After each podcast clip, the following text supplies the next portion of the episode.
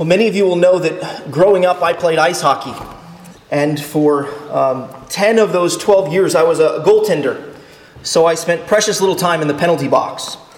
Um, but growing up, playing hockey, that was a joke. Uh, I'm in a penalty box. Anyway, uh, growing up, I not only played hockey, I love to watch hockey. Uh, I love to watch Olympic hockey. Uh, set your minds on uh, Olympic sports just in general, both summer and winter. Right? There's an event, there is a, a, competition. Someone wins the event in summer. You know, somebody swims a race, they reach the wall. Everybody knows that they're the victor, that they've won the gold. And yet, there's a lag time, isn't there? There's a lag time between when they win and when they receive that medal, that crown, so to speak, that marks them out as the ultimate victor and winner. Christians well, we live in an age that's much like that the time between the victory and the medal ceremony. We already possess salvation in the Lord Jesus Christ, and still we do not possess the glories of it in full. One of the challenges of the Christian life is to live in this tension. We find ourselves in this tension every day, to live as those who have overcome the world, but who have not yet been delivered out of this world to the next. The psalm that we're looking at together this morning is full of the assurance and victory that God's people, from the moment they have hid themselves in Christ, the moment they've placed their faith in Christ, to the moment they receive that final medal, that crown of life that can never be taken away. This psalm's full of assurances and encouragements and comforts. This psalm, Psalm 91, reminds us of where we are and of where we're going. And if you haven't done so already, let me encourage you to go ahead and open your Bibles to Psalm 91. If you're using one of the Bibles provided, you can find the passage on page 497. In some ways, Psalm 91, when you, when you get there, you'll see that it comes, of course, uh, after Psalm 90, which is a prayer of Moses. And Psalm 91 is in some ways an exposition of Moses' prayer, particularly Moses' confession that God is a refuge and fortress to his people throughout all generations. And the, the structure of the psalm is really quite simple. In verses 1 and 2, we see the, the author's uh, personal confession of faith that God is his refuge.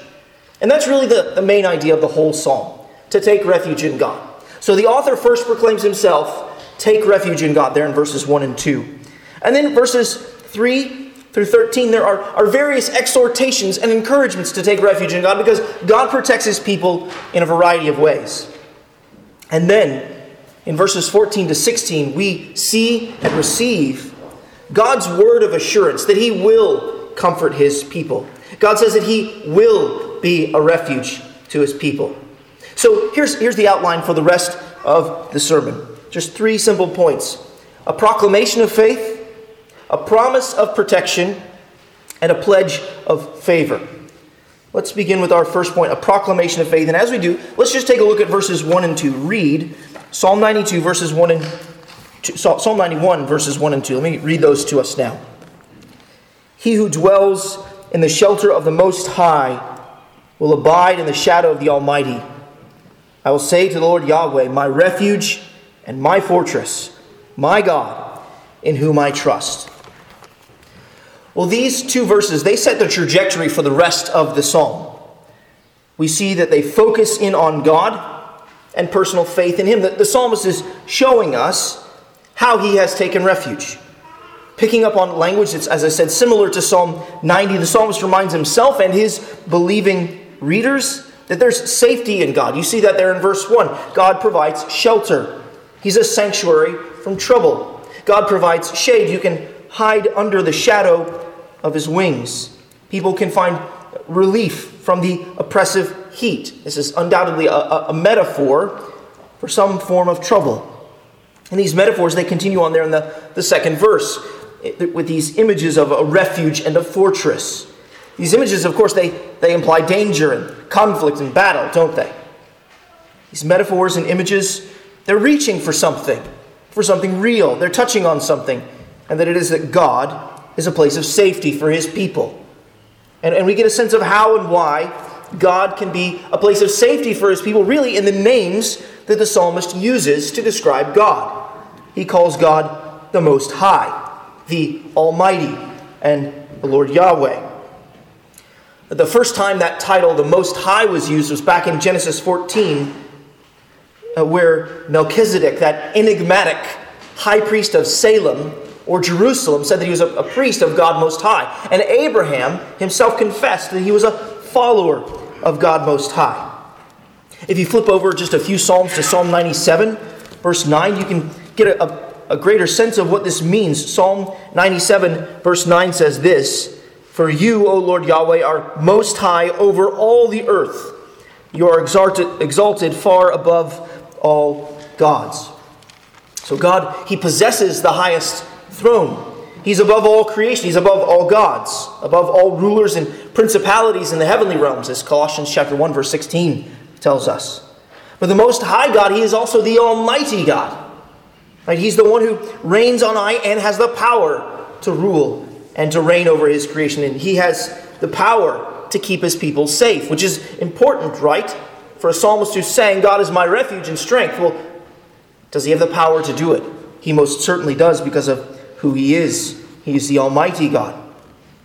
But this power to rule over the whole universe is further stressed and really guaranteed in that title, the Lord, Lord Yahweh.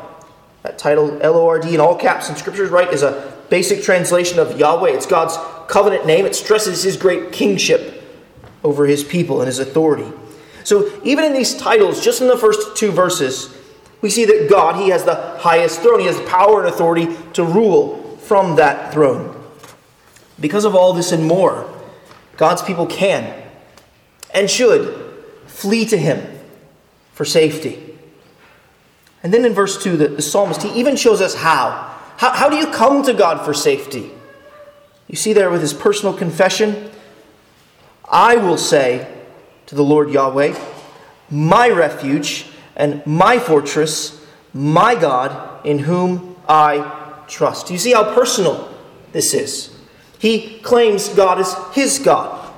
He trusts God. He not only rests his strength, he doesn't rest in his own strength, but he trusts in the strength, the love, the care, the protection of God, his God. The Lord is his God, and really, he's, he's quite happy for the whole world to know it. But what does this say to us? Well, certainly, these two verses teach us that we need to recognize who God is and so abide in him. We ought to follow the psalmist's example and dwell in the shadow of the Almighty. And all of this, this language of abiding or dwelling is it's the language of faith. It's decisive.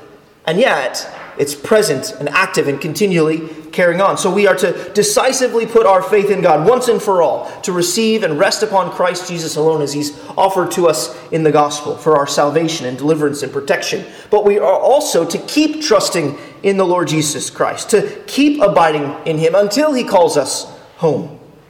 Just as this was personal for the psalmist, so this is personal for us. Note, this is personal. But it's not private.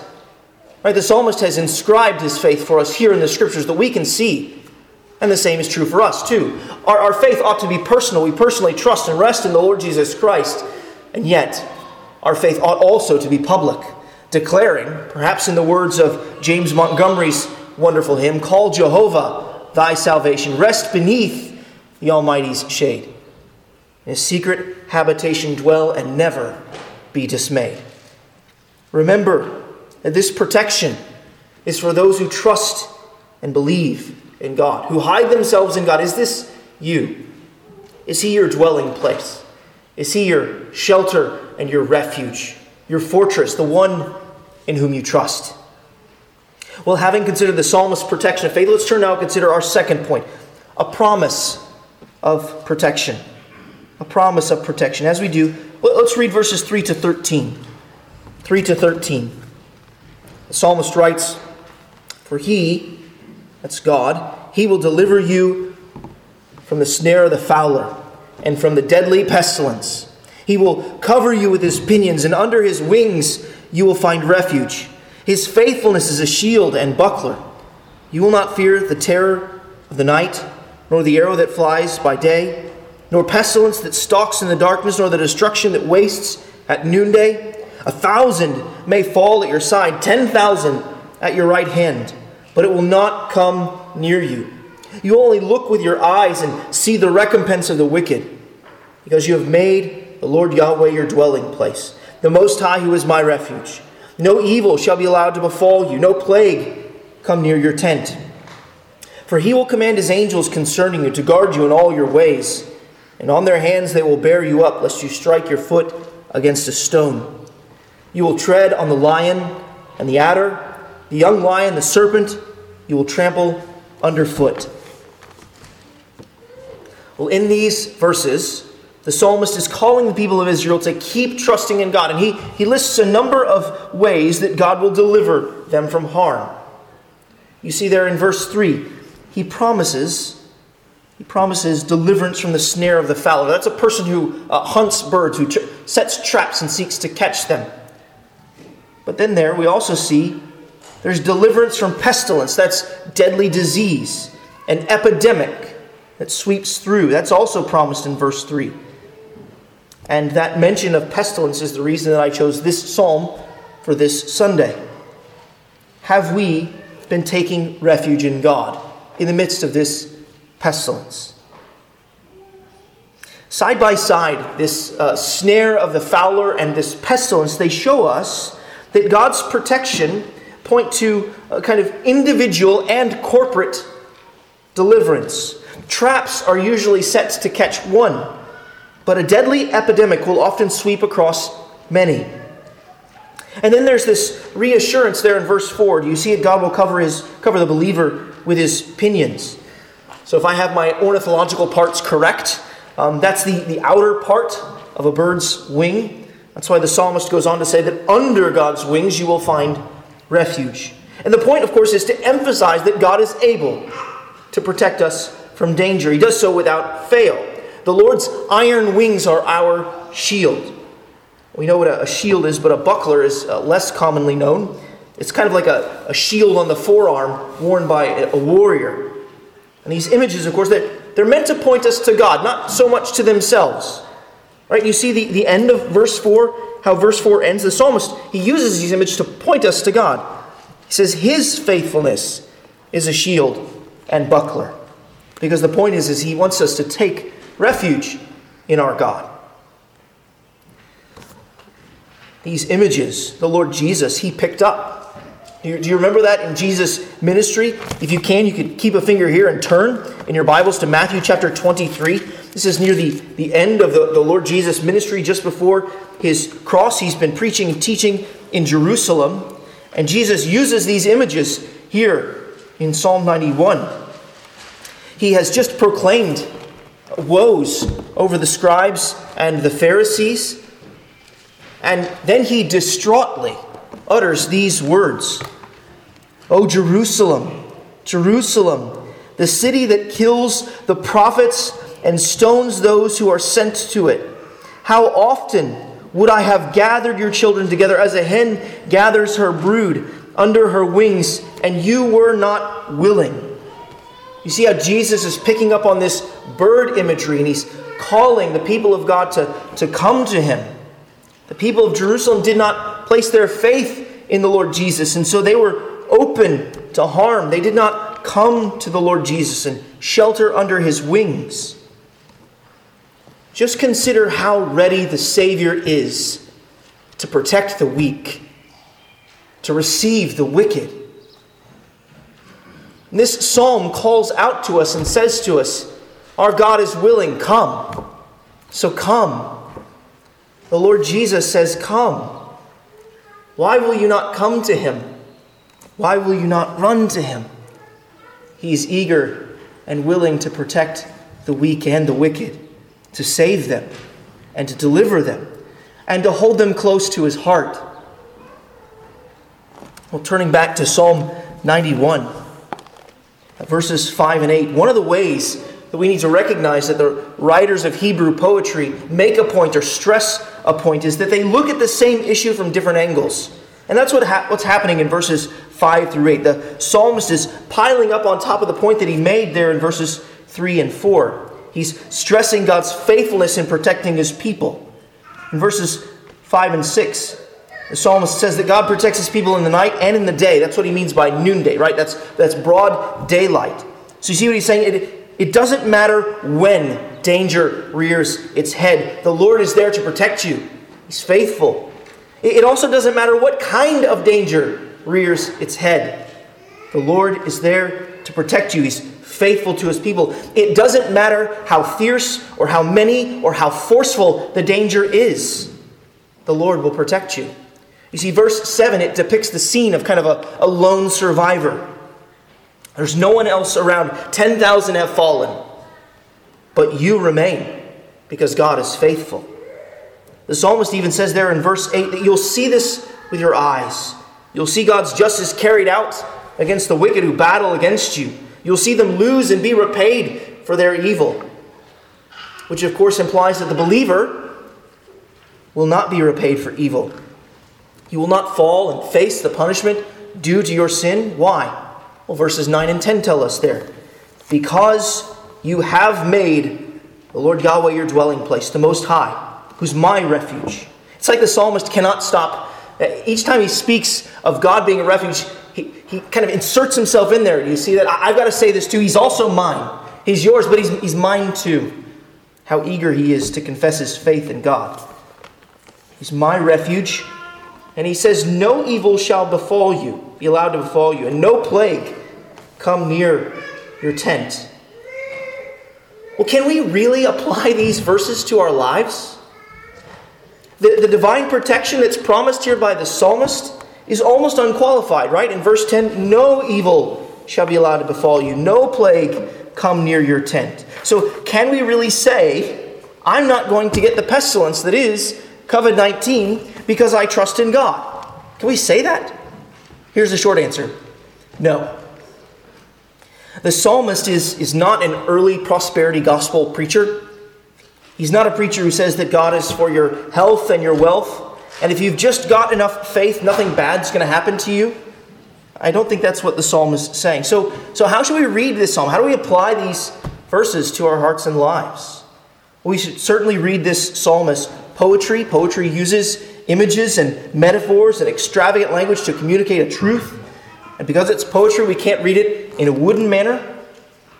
We, of course, know our own experiences and the Bible's teaching that Christians will suffer.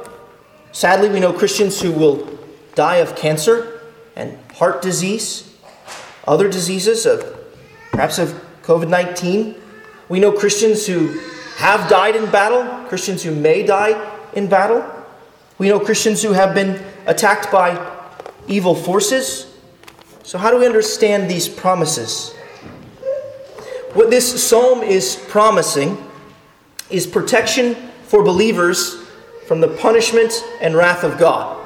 What this psalm is promising is protection for believers from the punishment and wrath of God. And there are signals, clues, internal and external. There are signals inside the psalm that this is the case. So you see there in verse 8, he's, he's just made in, uh, a statement there in verse 7 that you'll be protected in the course of battle, stressing divine protection. But then in verse 8, you will only look with your eyes and see the recompense of the wicked. Right? So these, these disasters, these threats from without and within, these are not general disasters, but divine retributions of God on the wicked. The death of the unbeliever is the down payment on God's divine justice. It's just the down payment. The death of the unbeliever is down payment of divine justice. And this should give us a sense of urgency for sharing the gospel with our lost friends and family and coworkers. We ought to love them, be very concerned for their souls, and urge them to take refuge in the Lord Jesus Christ. Psalm 91, it describes a world that's filled with pestilence and disease and war and death. And it is out of that context of danger that God is delivering and saving his people. Though a believer may experience death and disease, they are not the down payment of God's eternal judgment. Because faith, dwelling in the shelter of the Most High, is what staves off God's eternal punishment. In the words of Richard Sibbes, for the Christian, Death is only the grim porter who leads us into a stately palace. See, our experience of death as believers is different than unbelievers. This psalm is not a prosperity gospel psalm. It's not promising the people of God total protection from disease, from the bubonic plague or pneumonic plague or, or other deadly diseases like COVID 19. God is promising his people that they will be sheltered from his wrath as he punishes the wicked through various forms. See, God is saving Israel, he's delivering the faithful from his wrath in the midst of the fallen world, a world marked by evil and wickedness and sin.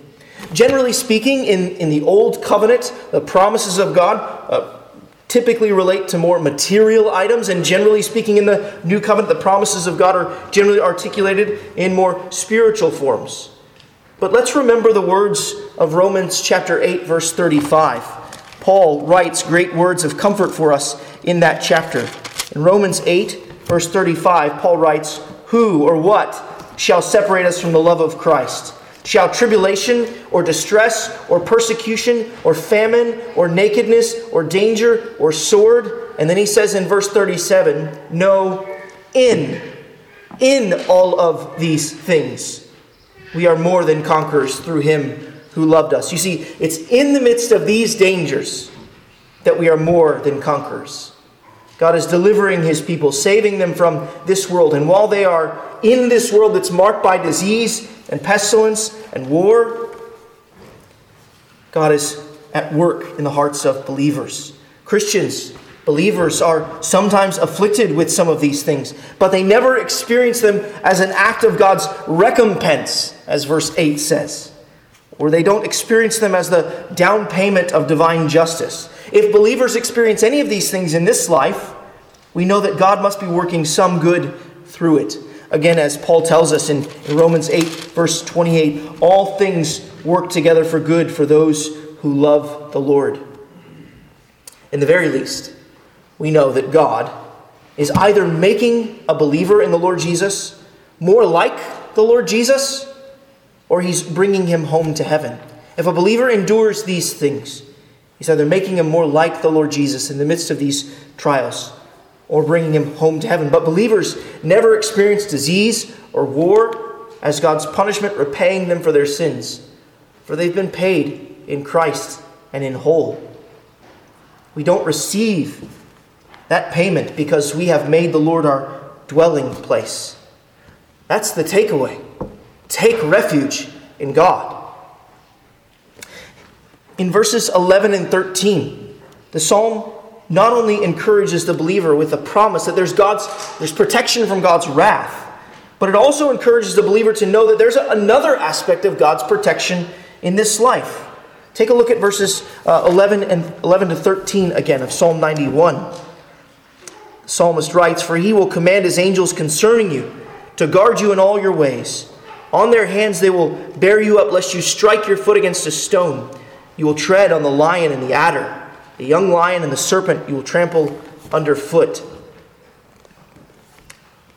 All, these are all these in, encouragements, these are inducements that we're finding in this psalm to take refuge in God. And he adds this one angelic protection from the evil one. Right, to these, uh, these images of the lion and serpent, they remind you of Satan. They should. Right? 1 Peter chapter 5 verse 8, Peter writes, "Be sober-minded, be watchful. Your adversary the devil prowls around like a roaring lion, seeking someone to devour." So the devil is like a lion according to Peter, according to the psalmist too. And Satan, the devil, is also like a, a snake, a, a serpent. We see that in Genesis chapter 3 and in 2 Corinthians chapter 11, verse 3, and in other places too.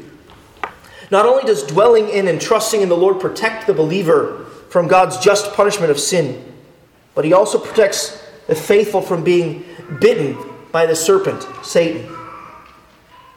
Even more than that, there's a kind of victory over the evil one, isn't there? We knew that it was promised in Genesis chapter 3, verse 15, that the offspring, the seed, would crush the head of the serpent. And Jesus did that, didn't he? Right? Psalm 91 is fulfilled in the Lord Jesus Christ. We, we read them earlier, but let's read them again for our edification. Matthew chapter 4, verses 5 to 7. Satan is tempting the Lord Jesus in the wilderness And keep Psalm 91 in your minds because Satan quotes it. The devil took him, verse 5, chapter 4, the devil took him to the holy city and set him on the pinnacle of the temple and said to him, If you are the Son of God, throw yourself down, for it is written, here comes a quote from Psalm 91, He will command His angels concerning you, and on their hands they will bear you up, lest you strike your foot against a stone. And Jesus said to him, Again it is written, You shall not put the Lord your God to the test. As you can see, Satan, he's quoting Psalm 91.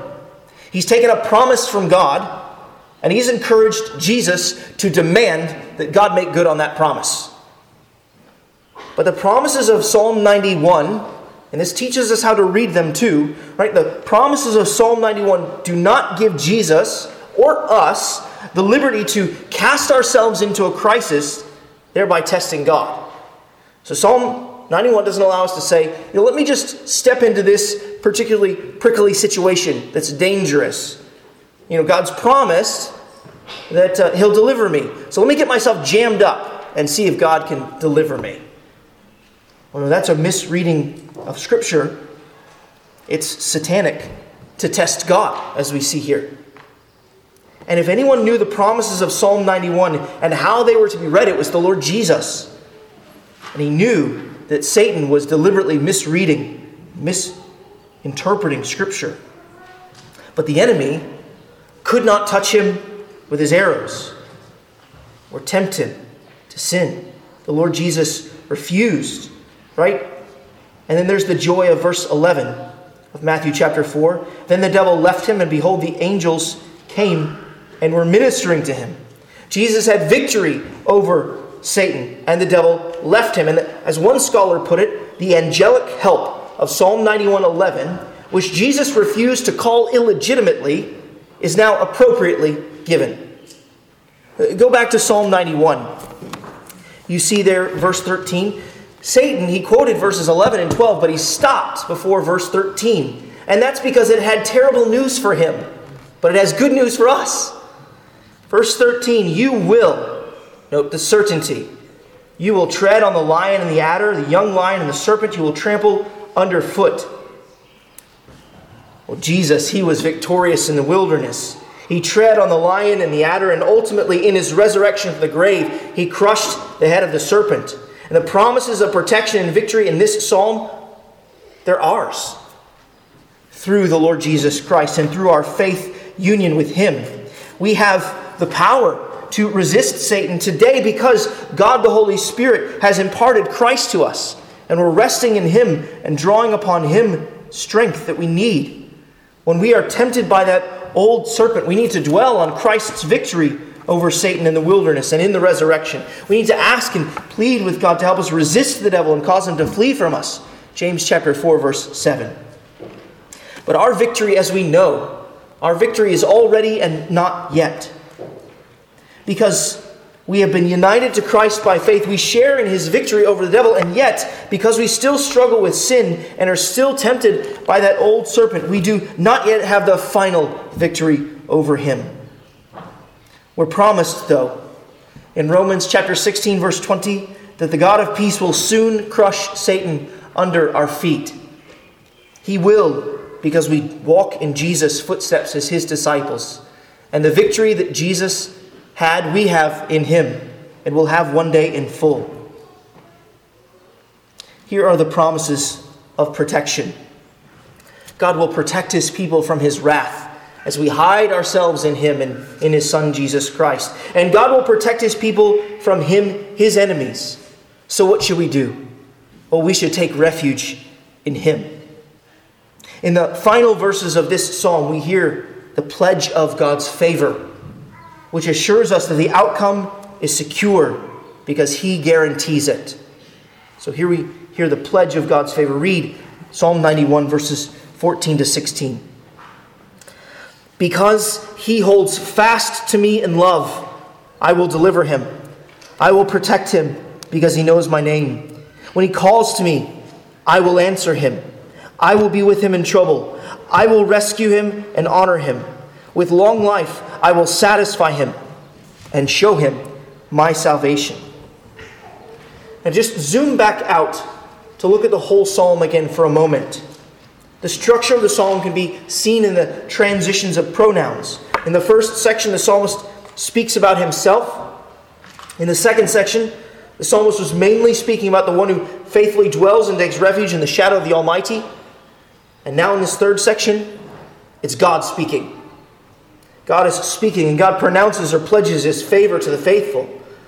All that the psalmist promised in the first and second section is personally reaffirmed by God here.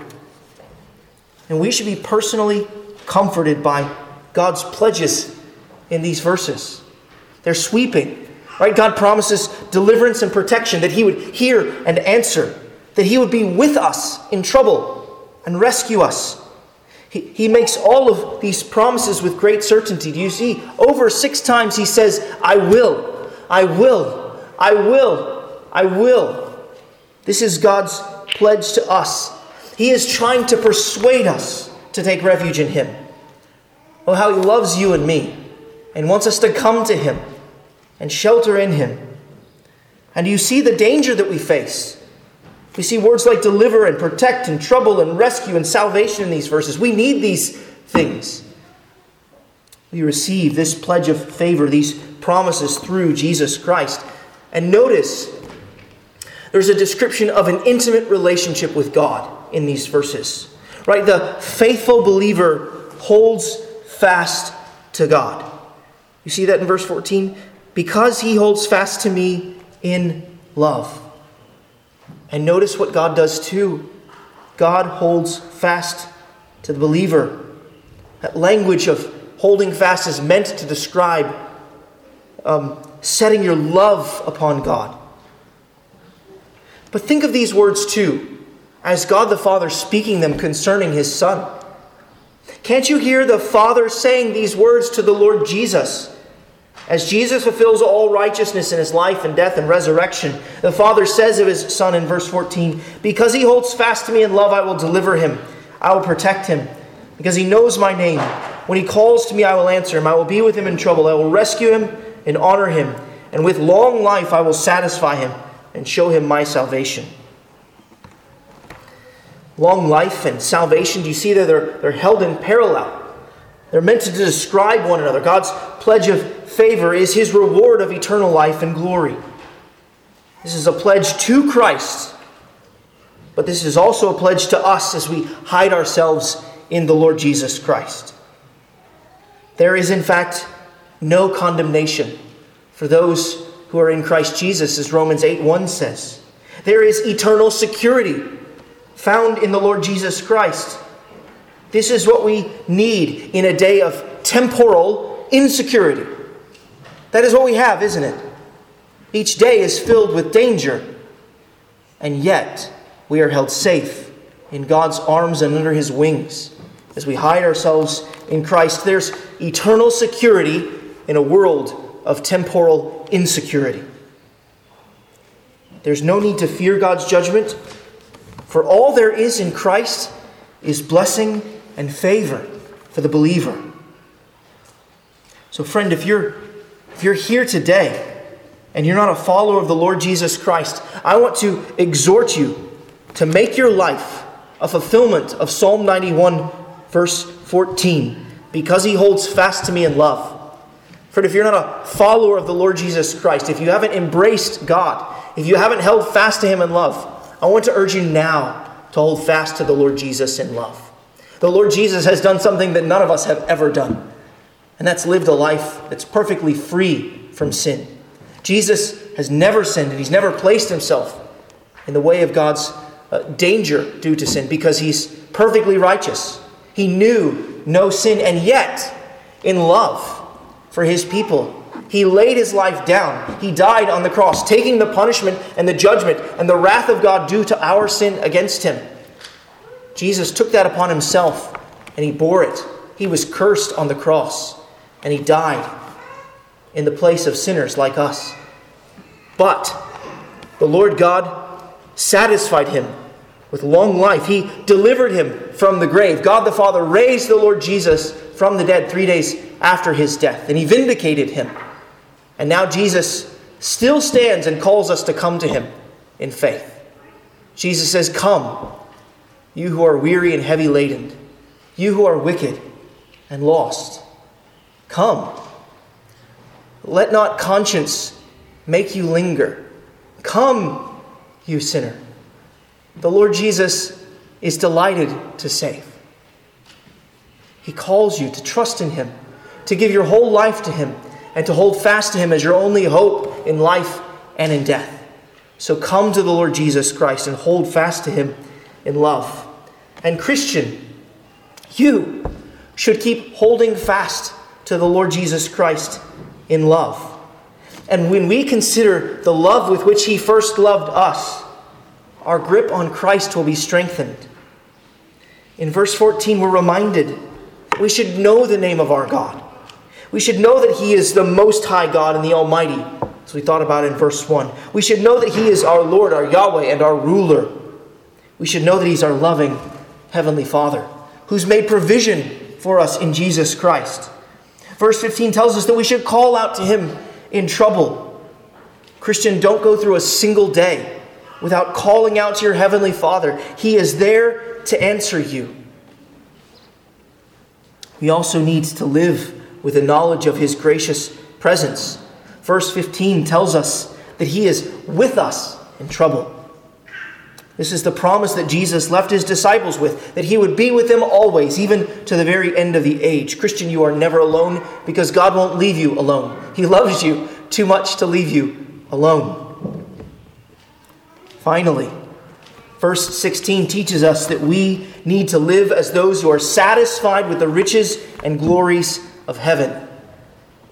William Gurnall once said that nothing is more contrary to a heavenly hope than an earthly heart. Perhaps, perhaps what this pestilence may have been showing us through our fear of death is that there may still be a lot of earth in our hearts. But Jesus Christ, He really is better than all. His love really is better than life. And when faith gives way to sight, we know that we will see more fully what God said to us there in verse 16 that he would show us our salvation. In heavenly glory, the promises of Psalm 91 will reach their ultimate goal. Heavenly glory is the, the medal ceremony, so to speak. And what do we receive? Well, Revelation chapter 22, verse 4 tells us that we will see him face to face. There's no better reward than to see the God who loves his people and calls them to come to Him and take refuge in Him. So, Christian, as you wait to see Him, proclaim your faith to God and to others. Entrust yourself to His eternal protection and remember His pledge of favor toward you in Jesus Christ. This is His promise to you I will deliver you, I will protect you, I will answer you, I will be with you, I will rescue you, and I will satisfy you. Christian, he holds fast to you in love. So hold fast to Him. And let us pray that God would give us the grace to do that now.